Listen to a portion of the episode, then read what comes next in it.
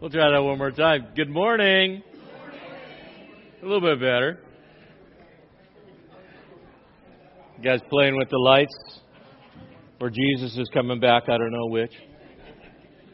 Super excited to be able to celebrate this morning and, and glad you're all here. We're going to have a great day today studying God's Word, having time of, of communion and worship, starting a new book starting the book of Joshua today, and new beginnings, um, on a lot of different things. Let me pray over our time this morning. God, I thank you. I thank you, God, for all that you're doing. Lord, you are great and you are mighty, and you are holy and just, and you are true in all your ways. We want to worship you as the Holy One, the one that is far above everything in all of creation. And as we worship you, May we experience your power and your presence and your promises this morning. In Jesus' name. Amen. Psalm 95 says, Come, let us sing for joy to the Lord. Let us shout aloud to the rock of our salvation. Let us come before him with thanksgiving and extol him with music and song. For the Lord is the great God, the great King above all gods. I invite you to stand and let's worship our great God with joyful hearts this morning. One, two, three, four.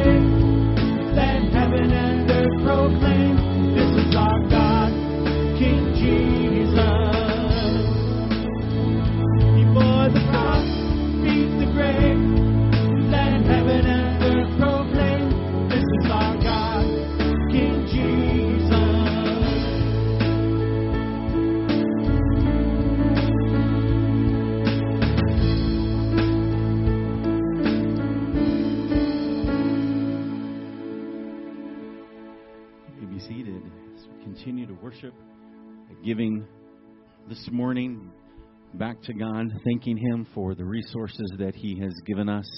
Let me pray over the offering, and then, ushers, if you would wait upon people, and we'll continue to worship our God as well through song. God, we are grateful people this morning, and we thank you that you invite us to come into your presence to worship you with joyful song.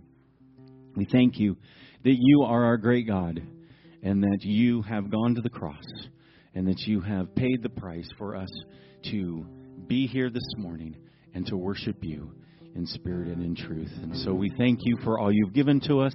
We thank you for how you've provided for us. And we give back to you this morning as an act of worship and in obedience to your word. In Jesus' name, amen.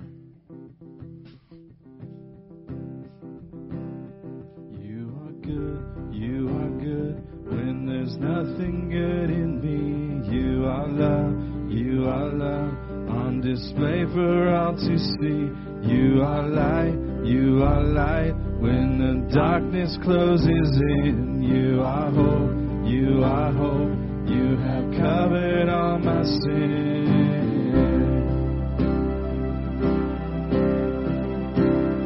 You are peace, you are peace. When my fear is crippling, you are true, you are true.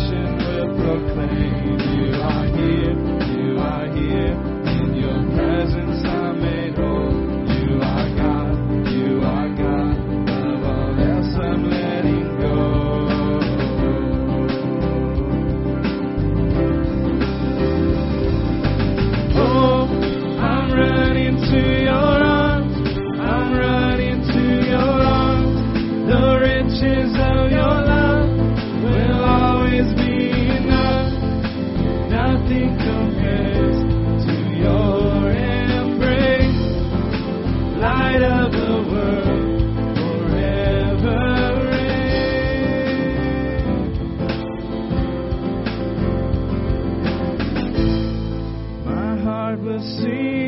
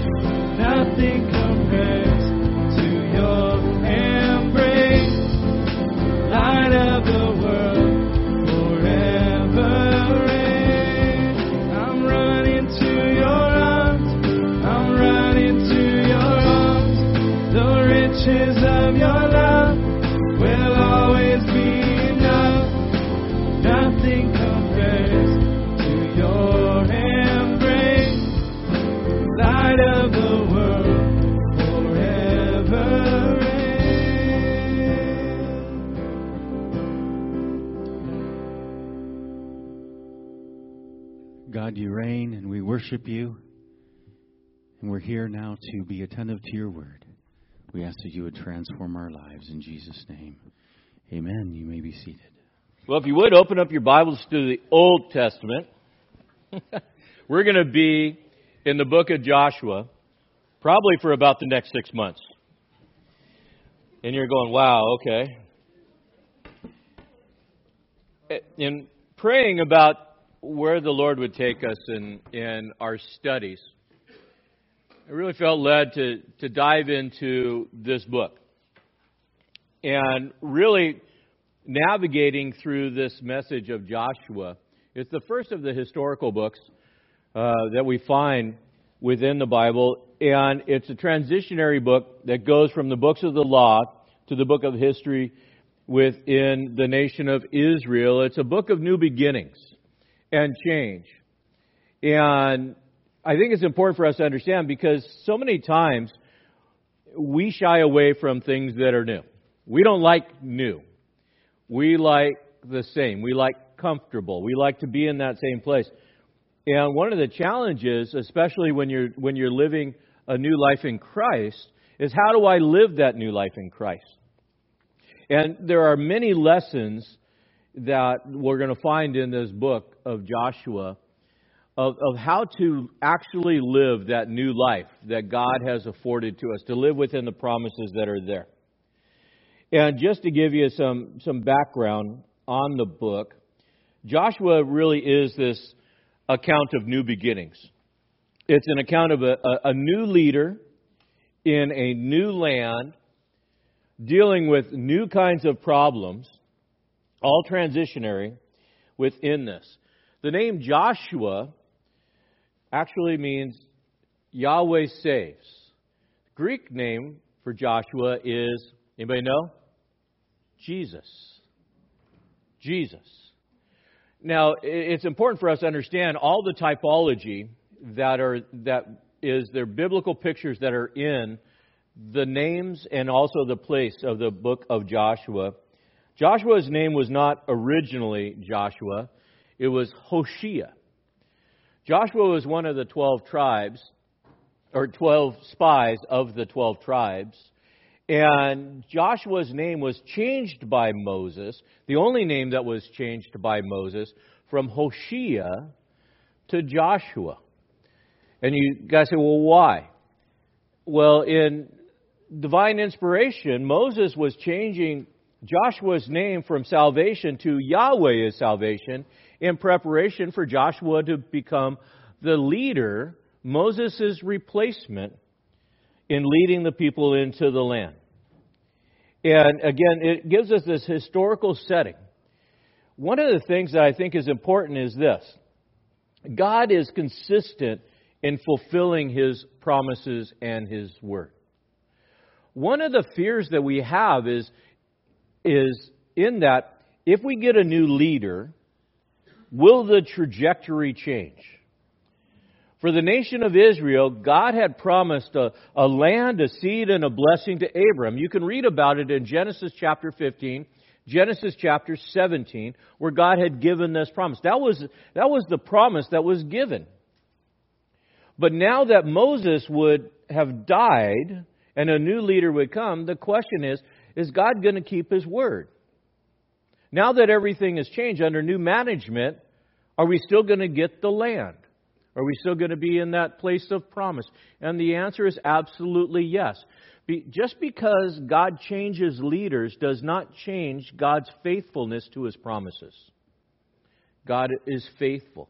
I think it's important for us to understand today as the church, because as we see leaders come and leaders go, both in church ministries and in government, God's promises are eternal.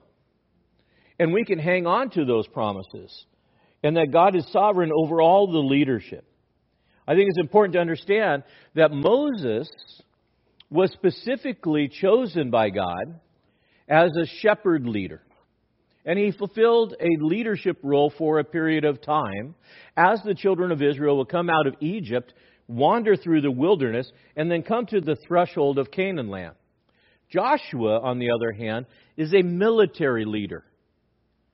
And as the military leader, Joshua would step forward and he would take the role in leading the people in conquering the land.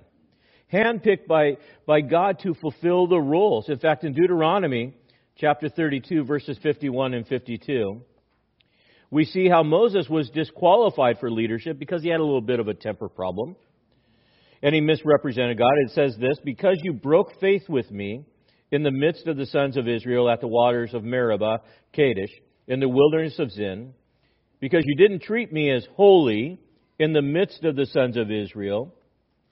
For you shall see the land at a distance, but you shall not go there into the land which I am giving the sons of Israel. Further on in 34 9 says this Now Joshua the son of Nun was filled with the spirit of wisdom, for Moses had laid his hands on him, and the sons of Israel listened to him and did as the Lord had commanded Moses. Now, what had happened? Moses had been told by God to speak to the rock, and he did, and he misrepresented, and he didn't represent God well in front of the people. So God says, You're disqualified. But I'm going to let you see the land. Next March, we'll be going to Israel.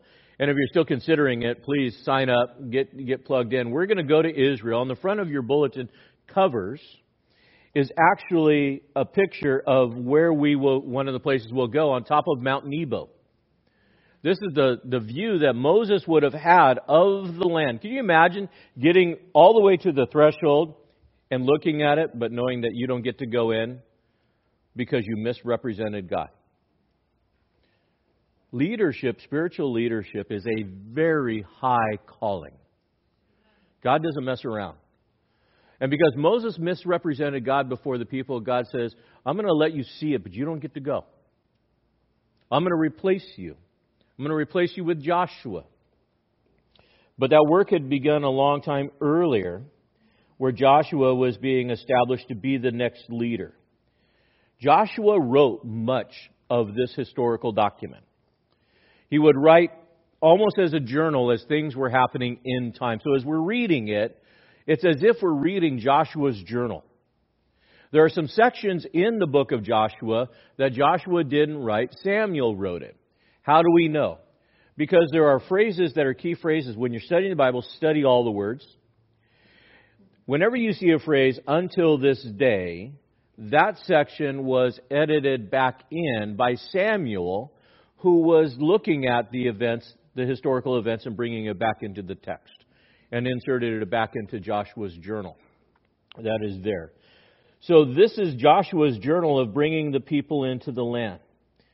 The two key themes theologically in this is God's sovereignty and God's faithfulness. When we get done with this book, you're going to look at this and you're going to go, Yes, God, you are faithful to your word. You do not depend on human leadership to accomplish your purposes. And I can tell you, it is such a refreshing concept to hang on to that. That God does not depend on human leadership to accomplish His word. He is sovereign and He is faithful. Yet there is a tension that is built into this journal of Joshua. The children of Israel come in. You know what the tension is? God says this is how it should be. Human responsibility is to act upon that word. God says, I want this, now go do it. And the human responsibility is to be obedient unto that. The land was a gift, and it was a gift given to the nation of Israel. But Israel had a personal responsibility to go and take that land. Do you realize that your salvation is a gift of God? God has given you this gift. For by grace you have been saved through faith, not of works, lest anyone should boast. Yet you have a personal responsibility to own your own salvation and to own your faith journey. And that's done through obedience. So we're going to see how the people were given the land. God gave them the gift, but they could only receive that gift by everywhere they went being obedient to what God said to do. Your salvation is a great gift, and your journey right now is working through this. If you're one that takes notes and you want to be a little historical, the date of this writing is around anywhere between 1400 to 1200 BC. Keep in mind, BC, you count backwards, right? So from 1400 to 1200 BC, we'll end the story, this account that is there with Joshua being 110 years of age. Now, here's the coolest thing for all of you that think that you're too old for ministry, you're not. Do you know when Moses actually started serving the Lord in ministry? At the age of 80. That means you all are qualified. Aaron at 83. Joshua took over somewhere between the age of 69 to 79 years of age. So, we're going to have sign-ups afterwards for VBS for you to continue to. You laugh. I'm not kidding. you all can do it. You all can do it because God's called you to do this. As we get into chapter 1 today, I want you to picture this. Imagine yourself. You've been following Moses, the leader of the nation who's been dealing with some very rebellious people for a lot of years, leading them through the land, You've been following this guy, and one day Moses goes for a walk on top of a mountain to go meet with God. Probably not all that uncommon, but he doesn't come back. You're the number two guy. Moses, number one. Number one, now gone. Why? Because on top of Mount Nebo, God and Moses had a conversation. God took Moses' human life and took his body and buried him somewhere in the valley. We know this to be true based on the text. We don't know where he was born or buried within this. And you're sitting with all of these people in this valley waiting for your next instructions. Would you be afraid? Would it be a fearful thing to now be put in charge of all of these people? Especially knowing how they treated Moses? You're now the guy. You're now the one in charge with this. Fear of the future and fear of change is very common. Fear of a new chapter in life, normal human emotion. But the fact is, when God's orchestrating your life, you can take courage. You can be encouraged. And you can embrace the change. And the key to winning this battle and working through change, we read in Deuteronomy 121, it says, See, the Lord your God has placed the land before you. Take it as a possession as the Lord your fathers has spoken to you. And do not fear and do not be dismayed. Moses prepared the people. Joshua was going to finish the work. Joshua, as we take a look at this, is a, a typology, a picture of Jesus that's going to bring this in. This journey of faith that we're in is much like taking the land of Canaan. One battle at a time, one step at a time, and working through dealing with these enemies. It's going to be hard living this Christian life and living this journey. And you're going to have a lot of battles and a lot of skirmishes. Do you know what the key is? Listen to God and obey Him. Trust in His power, His presence, and His promises.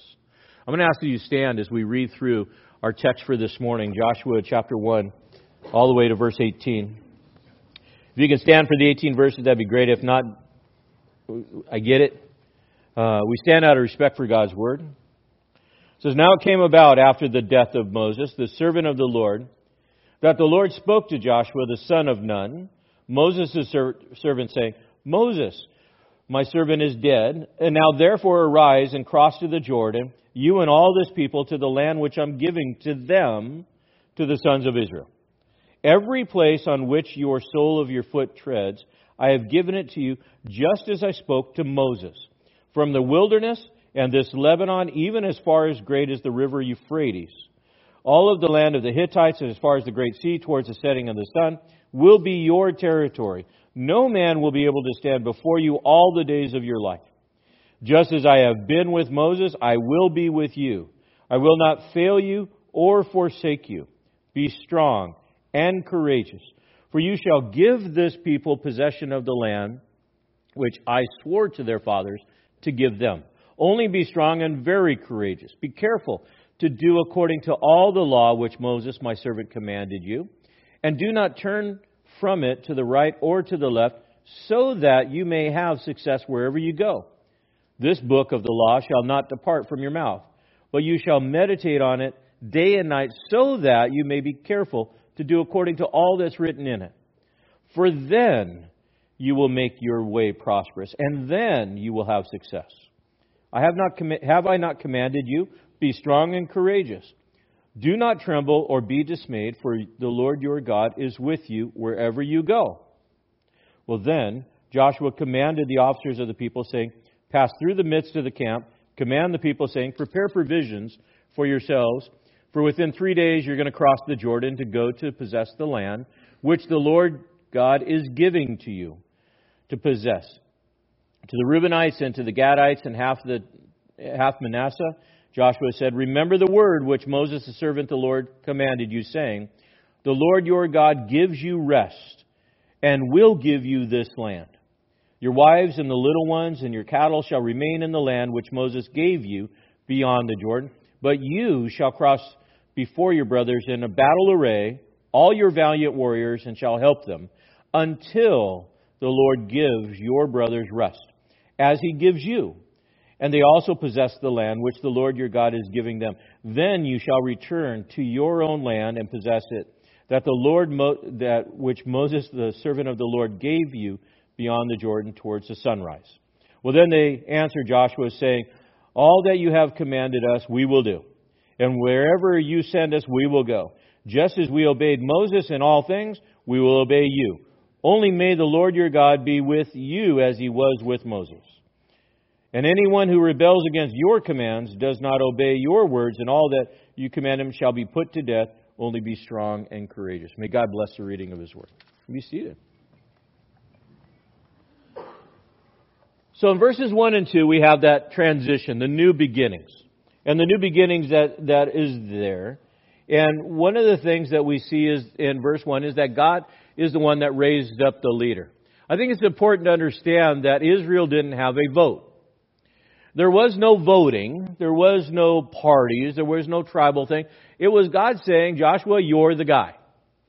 God raised him up and, and said that you're going to be that new leader. He came and spoke to Joshua and informed him that Moses is dead. You're the guy. You imagine hearing those words? I knew this day was coming. I knew it was coming.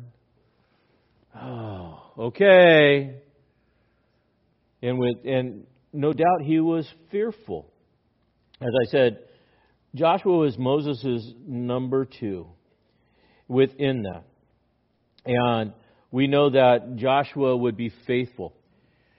It's an interesting title. It says, Moses, servant of the Lord. Joshua would attain that title, servant of the Lord, at the end of his life. He's not called servant of the Lord until the end, where it says, it came about in, the, in Joshua 24 29. It came about after these things that Joshua the son of Nun, the servant of the Lord, died, being a 110 years old. Can you imagine? 110. If he's starting at 80 and gets to 110 and, and dealing with all this, he did well. He had one job get the people into the land and distribute the land according to the different inheritances that was important to them. He was ordained by God. The other person that is not mentioned yet, that we're not going to see until the end, is Caleb. Do you remember Caleb? Joshua and Caleb were two of the ten spies that were sent into the land to check everything out. And Joshua and Caleb came back and gave a good report saying, Yeah, we can go get the land. But the other ten said, No, we can't. They're too big. We can't do that. And they doubted. And so then that whole generation had to go wander the wilderness. so within that, we see Joshua being elevated within the, the, the account. Now, what's important also is we see the promises of God. Notice in verse 2 where God speaking says, My servant is dead. I am giving this land to the people, to the sons of Israel. He says, Go and don't delay. As a leader, you need to be able to lead, don't you? Be definitive. God says it, it, the time for sitting is, is done. We need to go. Go and conquer the land. It's not a passive action. Do you realize that your salvation begins at the moment in time in, when you, in which you confess Jesus as Lord and Savior and you say, Please forgive me of my sin? Be the Lord of my life. At that moment in time, when you are born again, you are saved unto a great salvation. And from the moment in time that you're saved, you begin this journey of salvation, and we are still in this world. And it doesn't come to completion until we enter into the presence of God in heaven. Eternal life begins at that moment in time when you are saved. And if you've asked Jesus to forgive you of your sins, He's filled you with His Spirit, and you are born again. You are saved now. You are living eternally now. You say, Well, I don't feel very eternal.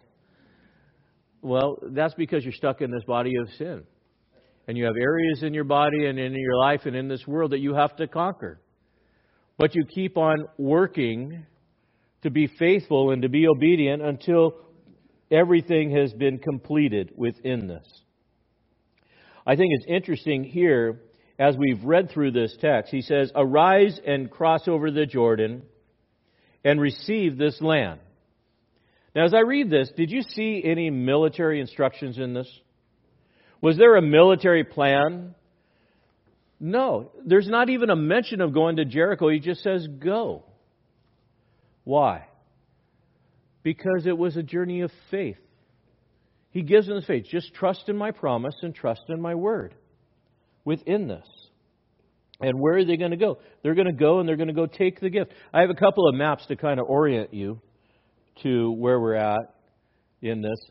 If I can get my pointer. There we go.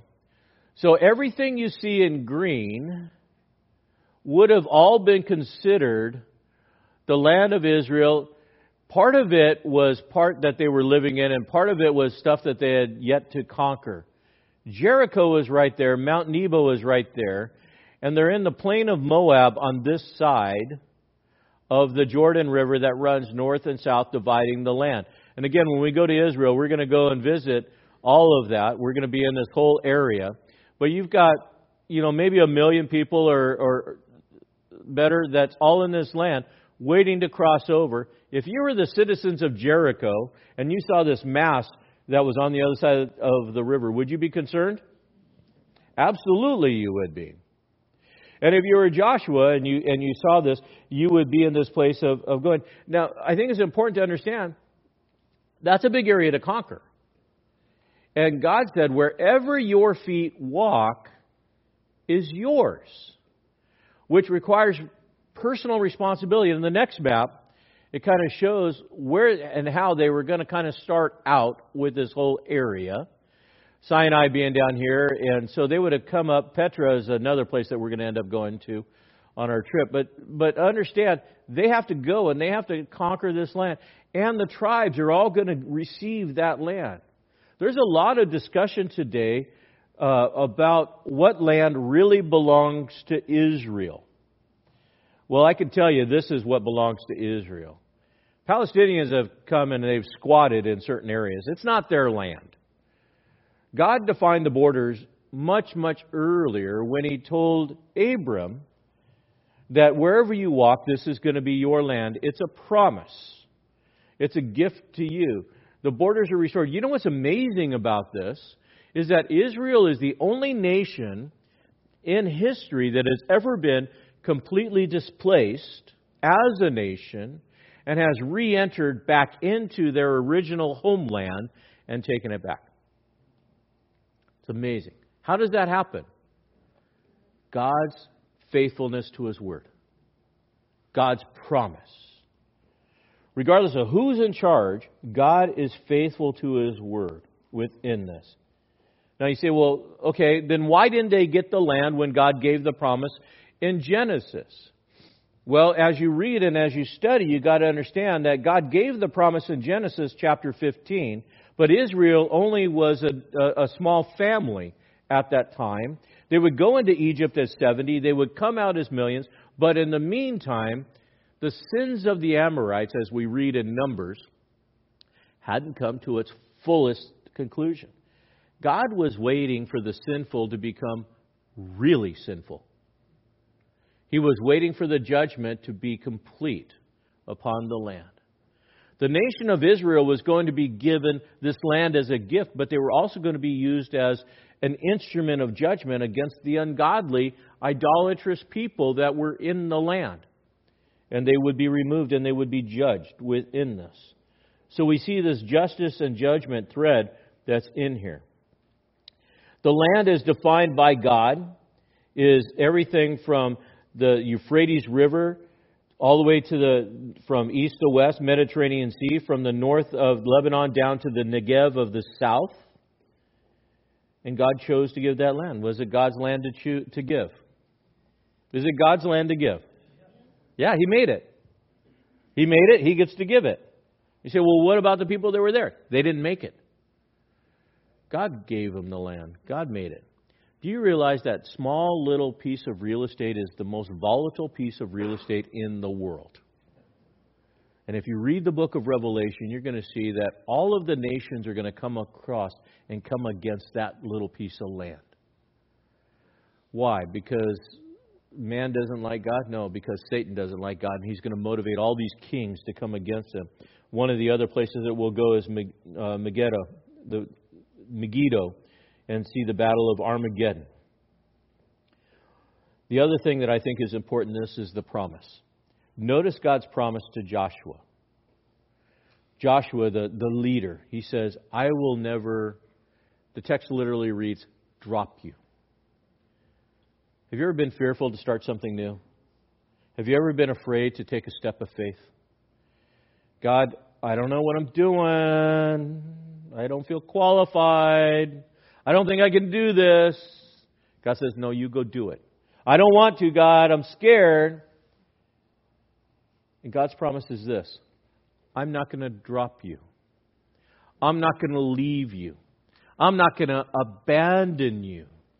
Be strong and courageous within this. Notice in Deuteronomy 7:24, God would say to Moses, "And he will deliver the kings into your hands, so you'll make their name perish under the heaven. No man will be able to stand before you." He gave that promise to Moses. Do you realize that you as a Christian have that same promise? Matthew chapter 28, verses 19 and 20 says this Go therefore and make disciples of how many? How many? All nations, baptizing them in the name of the Father, the Son, and the Holy Spirit, teaching them to observe all that I have commanded you. And lo, I am with you always unto the end of the age. Going on mission is a fearful thing because you're going to a place that you've never been, to engage with people you've never met, to give a message that you're not sure if they're going to receive. But the fact of the matter is, if God's calling you, He empowers you and He promises to be with you. And guess what? Not your problem. You go. And as you go, watch God work. Many of you are terrified of five year olds. I can't go be a Sunday school teacher. What if they ask me a question I don't know? Get out your Bible. Answer them. Wherever God begins a new work, He promises to empower you. He promises His presence for you. He is not going to leave you alone. He's not going to throw you in the deep end of the pool and say and set out and go, figure it out. No. And I can tell you from, from being in ministry and pastoral events and different things, I see this time and time again where God is faithful to His word and His promises. Joshua, go. Take the people and go. Go do what? Just go. I'll give you the instructions as you're walking. I'll give you the information as you are setting your foot on all of these places. But I want to know ahead of time. That's not faith. Go. And as you go, I will give you the information that you need. And what do we do? We go based on faith. He says, I will not drop you. I got you. Paul had this same uh, encouragement to the leaders in the church of Philippi in Philippians 2 12 to 16. He says, So then, my beloved, just as you've always obeyed, not in my presence only, but how much more in my absence, work out your salvation with fear and trembling. For it is God who is at work in you. If you have a Bible, underline that. Both to will and to work for his good pleasure. Do all things without grumbling or disputing, so that you will prove yourselves to be blameless, innocent children of God above reproach in the midst of a crooked and perverse generation among whom you appear as lights in the world, holding fast the word of life, so that the day of Christ I will have reason to glory because I did not run in vain. Paul is writing and says, When you go, don't worry. God's got it. What am I going to say? God will give it to you when you need it. He says to these people, he says, work out your salvation with fear and trembling. What does that mean, Cary? It means that when you take a spiritual position and stance in this world, don't be afraid. God's with you. Do what God's called you to do based on His word and instruction. Three things personal responsibilities for Joshua. Be strong. Why? Why should I be strong? Because God's promises never fail. Be courageous. Why? Because God's promises never fail. Then ha- what is my part? If God's promises never fail, and I'm going to be strong and I'm going to stand, what is my part? Keeping the Word of God close to you. Keeping it close to you. He says, Do not let these words leave your mouth. Be part of you. God's Word is going to guide you. He creates an inclusio, God does, in verses 6 and 9. Be strong and courageous. In fact, he mentions it multiple times. Why? Why does God repeat things? Because we forget. He's got to say it over and over again. Be strong and courageous. But, no, be strong and courageous. But, be strong and courageous. I, I be strong and courageous. We've got to understand that this exhortation is to be strong and courageous and own the promises of God. Own them, which means you've got to act upon them to take them. Why? God says to Joshua, because you, you, Joshua, are the one that will deliver my promise. Do you realize as a leader that is your role? And it doesn't matter if you're, you're a husband or a wife or a teacher or, or worker, whatever. You are the one that delivers the promises of God to people. And as God is, is working that in you, you are the one bringing it out. Joshua was the single most important person in the nation of Israel at that time because he was God's representative to the people. He was going to deliver those promises. He was going to deliver the word. And as Joshua would go, so would go the people. Joshua would deliver this land. You want to know the key to success? The key to success. I'll give it to you. It's really simple. Stay in the Word of God. He says, Do these things, do these things, and you will be successful, and you will prosper. A lot of people especially in the church today, would, would look at prosperity a different way within this. God tells them, be careful to do all that the law says. Don't deviate to the left or the right. Don't lose your way, and you will prosper. When we do Boys Outback, I teach how to use a compass. 360 degrees on a compass. If you set a course, you've got to hold to that, that trajectory on that compass. What happens if you were to deviate two degrees off of your course? Eventually, you're going to be miles off of your target.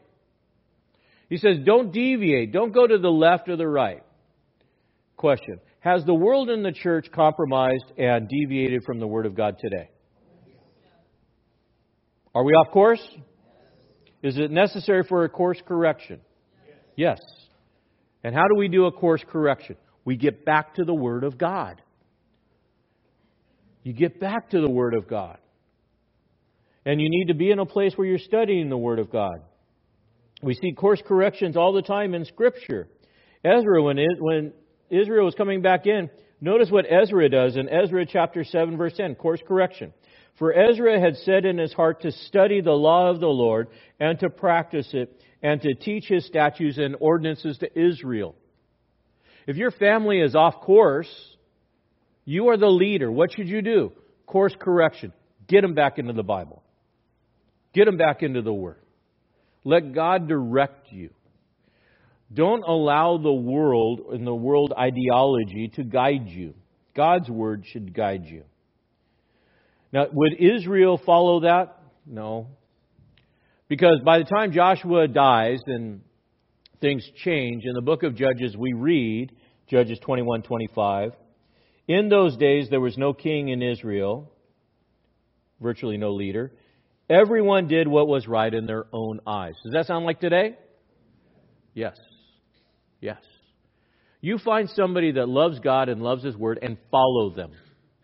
Study the Word of God and know it. It's been said that if you don't talk your Bible, your Bible will not talk to you. You want to know how somebody, if somebody's in their Bible? Listen to their conversation.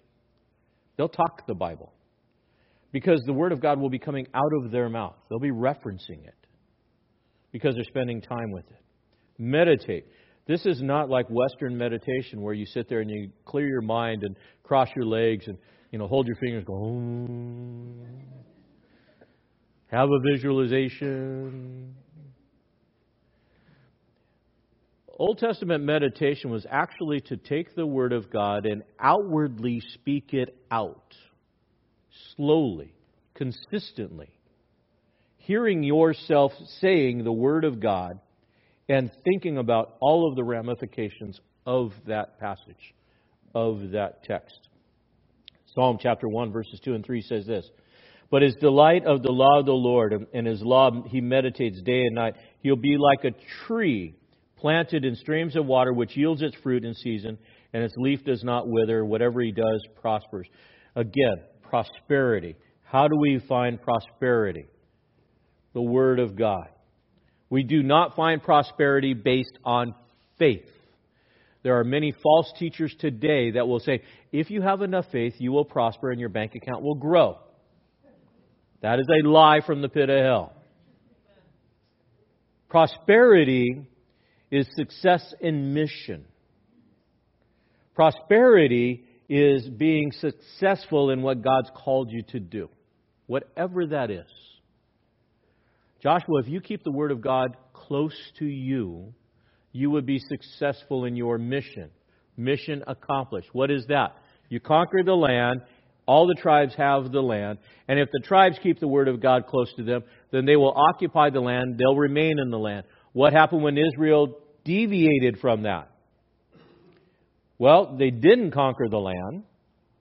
They allowed the Canaanites to remain in the land, compromised, didn't do what God told them to do, and idolatry crept in, which ended up them going into captivity, which ended up them leaving the land. And we see time and time again where, because they didn't hold true, the tragedy struck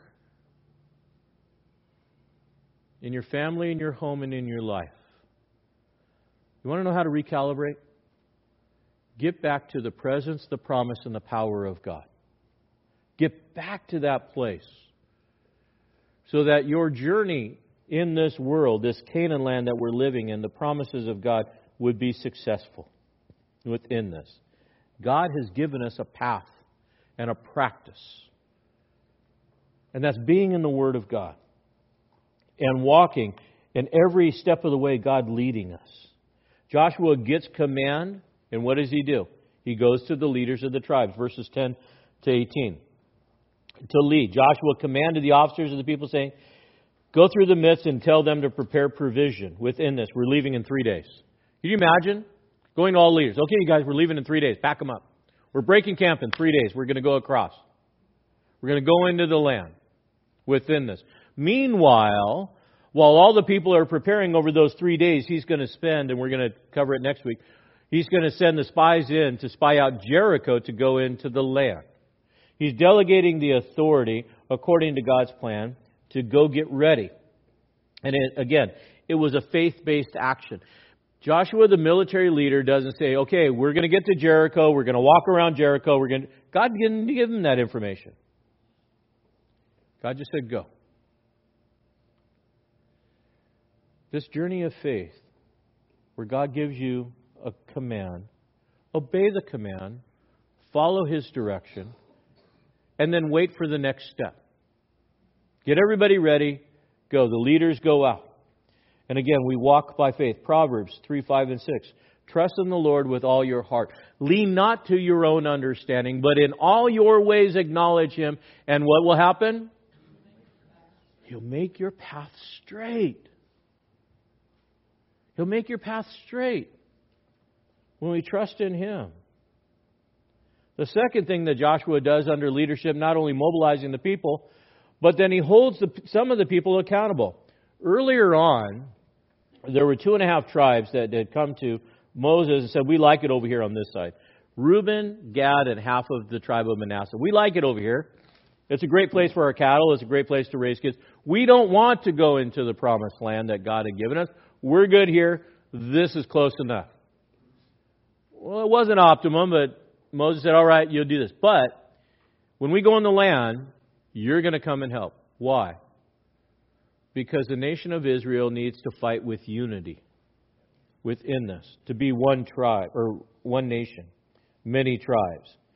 And so within this, they would be able to enter in. We don't rest until we all rest.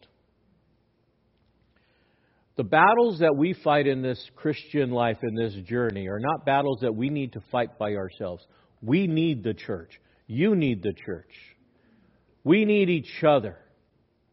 We need each other to get it through this life. There is no way that anyone will survive as an island or a silo within this.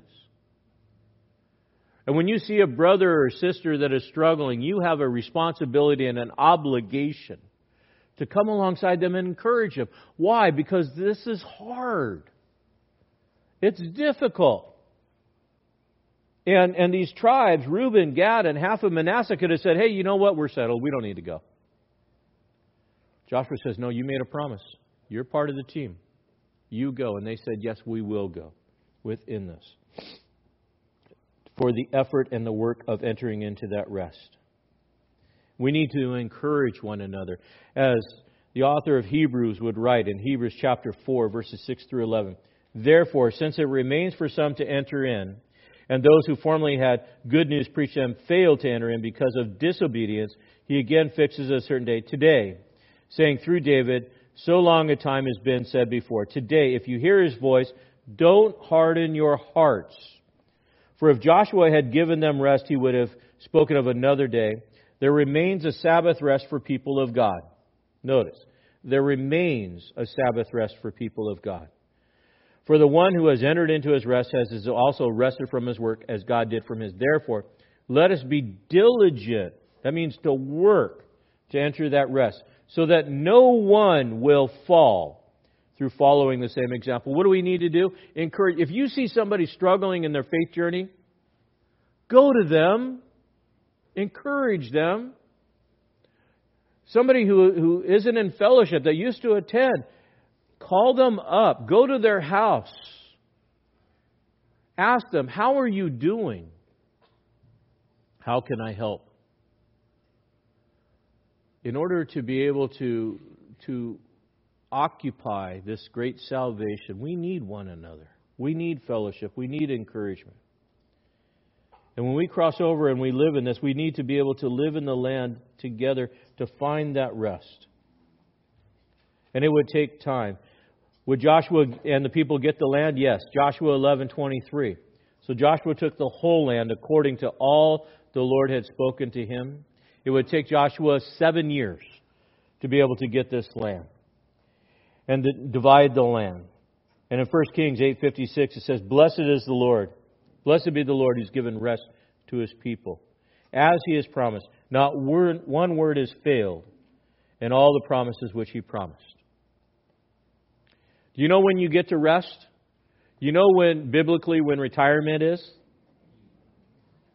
Heaven. You're not retired until you get to heaven. You may be tired but you're not retired. Why? Because you're still here. And the church is still here. And we need you. We need you to encourage one another, and you need us to be encouraged because the fight is long and hard.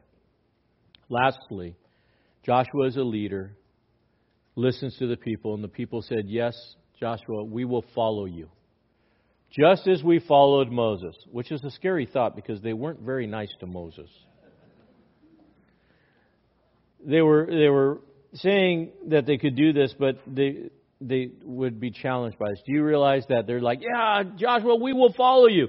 Being a leader is really tough because a lot of people will say, yeah, I'm going to do this. And when it comes time to doing it, they back out or they mess it up. Joshua, we will follow you. We will do everything that you say. Okay, let's go to Jericho. And don't take anything from Jericho. That's the command. People, yeah, yeah, yeah. Do you remember a guy by the name of Achan? Achan disobeyed. Him and his family. He took from, from Jericho things he shouldn't have. And then they got their lunch handed to them in the next battle in Ai. Later on, the people would, would fall away. And again, they would compromise. Should that stop you from leading? No. Just keep leading. Keep leading. We are a group of people that are messed up. And we struggle. And every day we, we have good intentions, like the nation of Israel. We'll follow you into the land. But Joshua didn't give up. He didn't give up until the land was conquered, and he didn't give up until the land was distributed. And then when he was done, he turned it over to the people.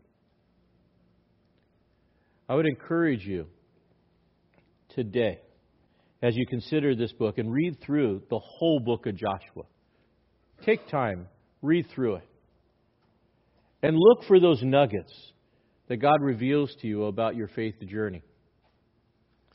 But the biggest one is following Christ is not a fearful thing when God has given you His promise, His presence, and His power. Following Christ is an amazing thing because He's going to give to you an amazing life. And it begins even today, the day or the day that you've accepted the Lord. We're going to celebrate that even now through communion. We're going to celebrate this great gift of salvation that's free to anyone who has accepted forgiveness, accepted Jesus as Lord and Savior. The night before Jesus died on the cross, to pay the penalty for our sins, he gathered his disciples together. And he said, As often as you eat this bread and drink this cup, remember me. Remember what this great salvation costs and embrace it and own it. Own that salvation. Why? Because it is the most valuable thing in all of eternity. And it is a blessing that God has given to you. The ushers are going to come forward in a moment. They're going to pass out the bread and they're going to pass out the cups. Hang on to it till everybody's been served. Communion, the bread and the cup, is a practice of the church. Crackers and grape juice don't save you. Jesus does. It's a memorial, a reminder of what he's done. I would caution you, though, if you don't if you don't confess Jesus as Lord, don't take the elements. It has absolutely no meaning for you. It's not a snack. It's not, it's not a ritual. It's not something that is going to wow you. It's an act of worship. And if you can't worship Jesus for saving you, then let the elements go by. You've got sin in your life that you're saying, you know what, I, I am I'm I'm I'm not wanting to submit to you, God. Don't take the elements. Because if Jesus is not the Lord of your life, then taking the elements is just a religious act. This is about a relationship. This is about worship.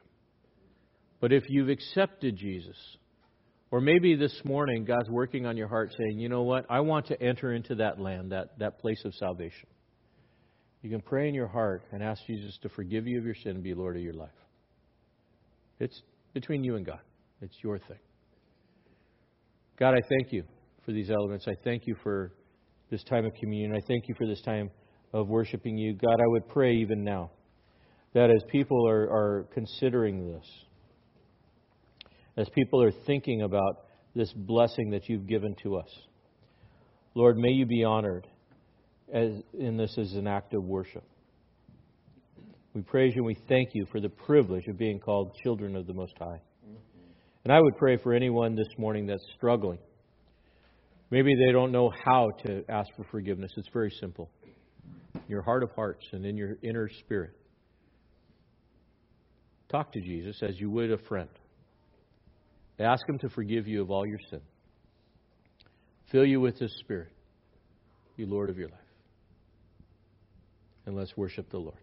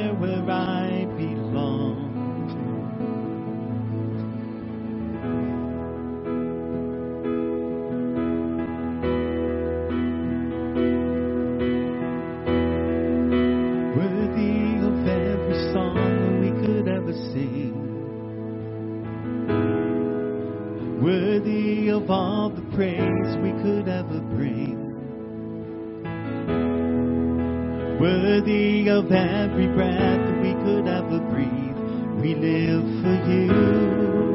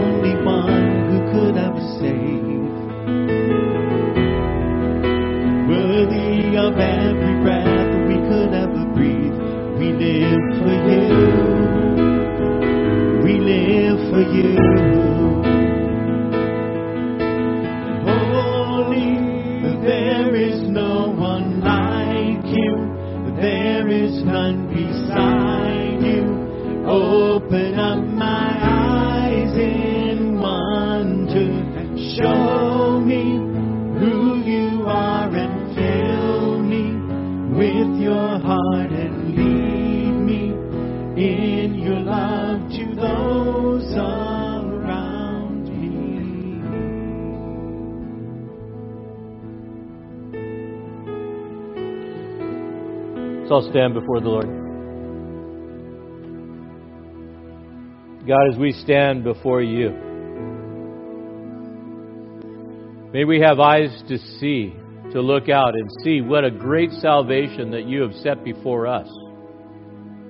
An eternal life that is ours for the receiving. But it all began with the cross. It was all given to us as a gift because you paid the price for our sin. You've set before us this table as a reminder of this gift. The bread that represents your body, Lord Jesus, and the cup that represents your blood. And Lord, as we receive this gift, we do so as an act of obedience in honor of you. That everywhere we go, we would testify of the great love that you have given to us. Let's hold the bread up before God and ask for his blessing upon it. God, we thank you for this, this bread that reminds us of your body, Lord Jesus. And all the punishment, pain, and suffering and humiliation that you received on behalf of us. But physically, the judgment, the wrath of your Father for our sin. You died so that we might live. A dead body was placed in the tomb, and you rose again, guaranteeing for all that have placed their faith and trust in you eternal life, and we do so even now. We thank you for this bread and all that it means. As we receive it together as one body and one family, in Jesus' name, let's all receive the bread.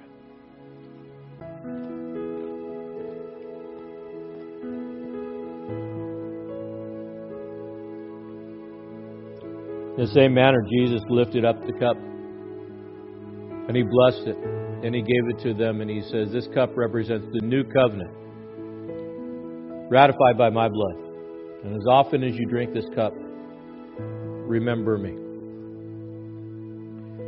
Jesus, we thank you for this cup and the depth of meaning that this cup holds, that our sins that were red as scarlet have been washed away that we stand before a holy God holy, even now, because of what you did over 2,000 years ago. May we take this great salvation, your presence, your power, your promises, and live them out all of our days on this earth, but live them out even unto eternity. We thank you for this cup and the blessing of it. May we take it together as one body and one family in Jesus' name. Let's all receive that. Thank you, Lord. As is our practice, as an act of honoring God, we take up a very special offering. As God puts it on your heart, the ushers are going to take up this benevolent offering. These resources go specifically towards meeting people's needs and helping people out when they come up short because we are one family and one body. So let me pray as the ushers come forward. God, I thank you for your provision of life. And as we love you, we want to love others. And loving others means helping to meet their needs. We think of the two and a half tribes that came over to help their brothers conquer the land. Lord, may we be like those tribes that lift one another up and encourage one another to help meet those needs. We praise you and we thank you for your provisions in our lives. We honor you even now in Jesus' name. Amen.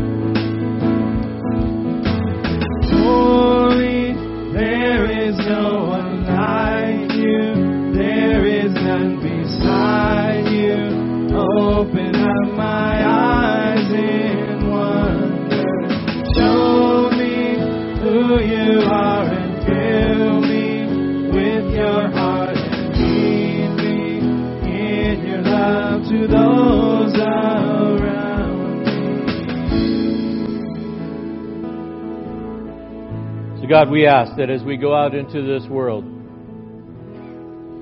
may we see those that need to be encouraged and bring encouragement. And Lord, as we walk this journey of faith, may we live in victory, knowing your power, your presence, and your promises, that you never drop us. May we not be afraid, but be of courage. And most importantly, keep your word close to our hearts and in our mind and in our mouths. That everything that we say and do would make you smile. We praise you and we thank you for this morning. In Jesus' name. And all God's people said, Amen, and praise Jesus. Have a blessed day. Thanks for joining us in the study of God's Word with Pastor Cary Wacker. We'd love to have you join us in person for worship each Sunday morning at 9 a.m. or 10:45 a.m. We also meet Wednesday nights at 6:30 p.m. Warren Community Fellowship is located at 56523 Columbia River Highway in Warren, Oregon, between Scappoose and St. Helens. For more information about Warren Community Fellowship or about WCF Ministries, call us at 503 397 4387. And don't forget to like us on Facebook.